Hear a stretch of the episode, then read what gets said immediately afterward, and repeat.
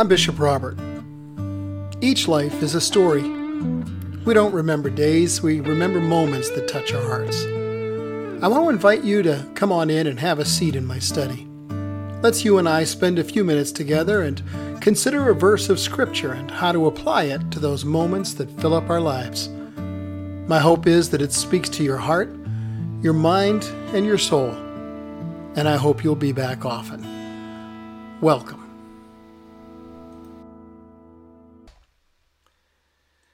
Every person you will ever meet has been wounded in some way. And that's also true for you and me as well. We all tend to hide our wounds. But the good news is, sometimes that's totally unnecessary. Hey, welcome to Mornings with Bishop Robert. Thanks for joining me. Come on in, have a seat. My goal is to introduce people to the Jesus they never knew then help them get to know Him and His Word personally and better. So, if our time together today speaks to your heart, let me invite you to like, subscribe, and, and also share this with a friend. You know, there's, there's an important principle I want to develop from, from an earlier devotional. It was called Wounded, but Better Now, that I couldn't give the attention it needed just because of the space constraints. I only have so much time each day.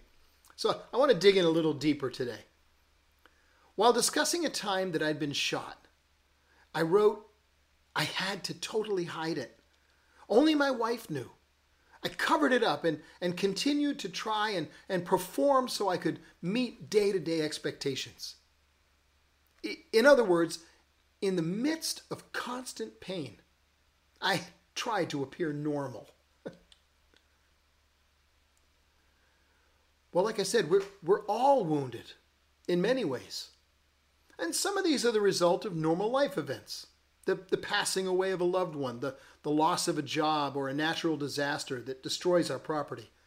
We all, all face these type of events, and they're a shared element of our human condition.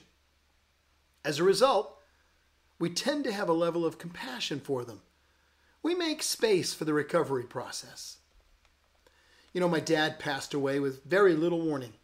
We only had about 48 hours from the cardiac incident that brought him into the hospital until he went home to be with Jesus and, and his beloved wife, Anne. When that happened, every business meeting I had planned for the coming week was canceled. My colleagues at work stepped in and, and graciously handled everything on my behalf. When I did return to work, there was a period of time where my focus and my capacity were, well, really diminished by my grief. And everyone with whom I dealt understood and was really most gracious. But they did, of course, expect me to recover. They fully anticipated a rapid return to, to normal focus and operational skill. But there are, there are deep and painful wounds that slash our lives without warning.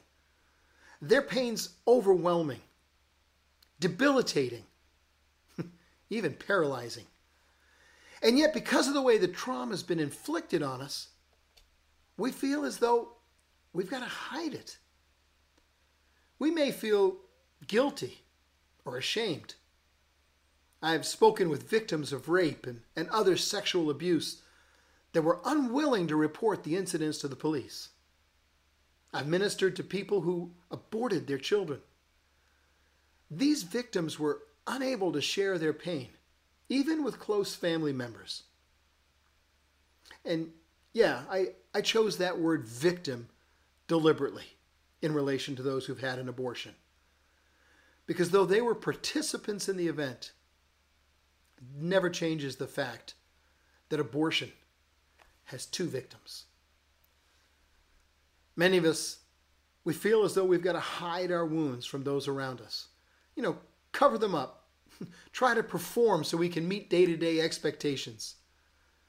So, in the midst of constant pain, we try to appear normal, whatever that is. Today's verse from the prophet Isaiah brings more insight. It says, He was pierced for our rebellion, crushed for our sins. He was beaten so we could be made whole. He was whipped so we could be healed. Isaiah, writing some 800 years or so before Christ, sees with incredible accuracy the elements of Messiah's crucifixion. He was pierced for our rebellion. Oftentimes, it's our own deliberate sin, our rebellion, that either brings or increases the pain and, and the shame of our wounds. That's one of the reasons we try to hide them. We don't want others to know how deeply we're flawed, how sinful we really are on the inside. But the truth is that though we may not sin in exactly the same way, we all sin.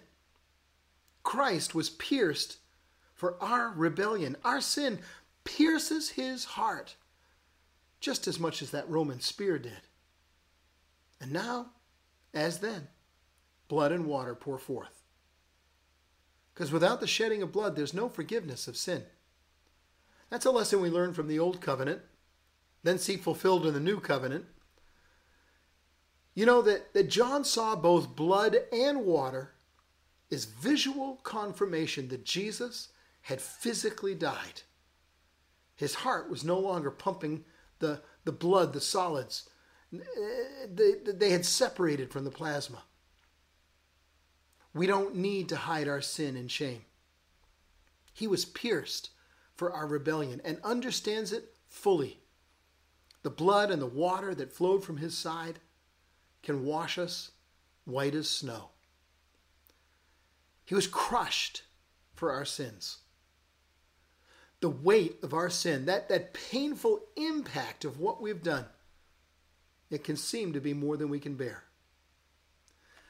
But Jesus allowed himself to be crushed by the heavy weight of the cross as he fell time after time on Jerusalem's streets.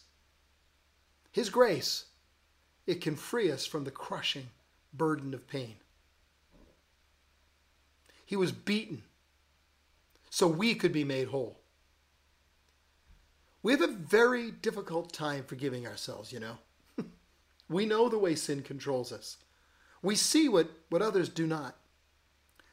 There's an idiom in English that says, don't beat yourself up over it.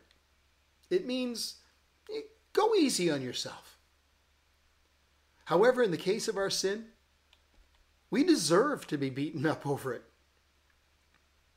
But Jesus lovingly accepts the beating we deserve. He takes our punishment on himself. The Bible tells us that he who knew no sin actually took our sin upon himself so he could give us the pronouncement of total righteousness. He was whipped so we could be healed. The price for sin, every sin, was fully paid. All that's necessary is to accept the gift that's been lovingly purchased and generously offered. No need for shame or regret. He knows our failures and our sins in intimate detail, and yet He loves us in spite of our sin. No need to hide our wounds. Well, before you go, could I ask you to help me introduce people to the Jesus they never knew and help them get to know Him and His Word personally and better? One way you could do it is by clicking like on this video, because it really does help more people see it. Then click follow or subscribe and click that notification bell so when I post a new video, you'll know. Hey, one more thing. I'd like to put you on my mailing list so no one can deplatform us. When you do, I'll send you a free copy of this book, Count to One. I'll pop it right in your inbox. One more thing. Would you please share this video with a friend?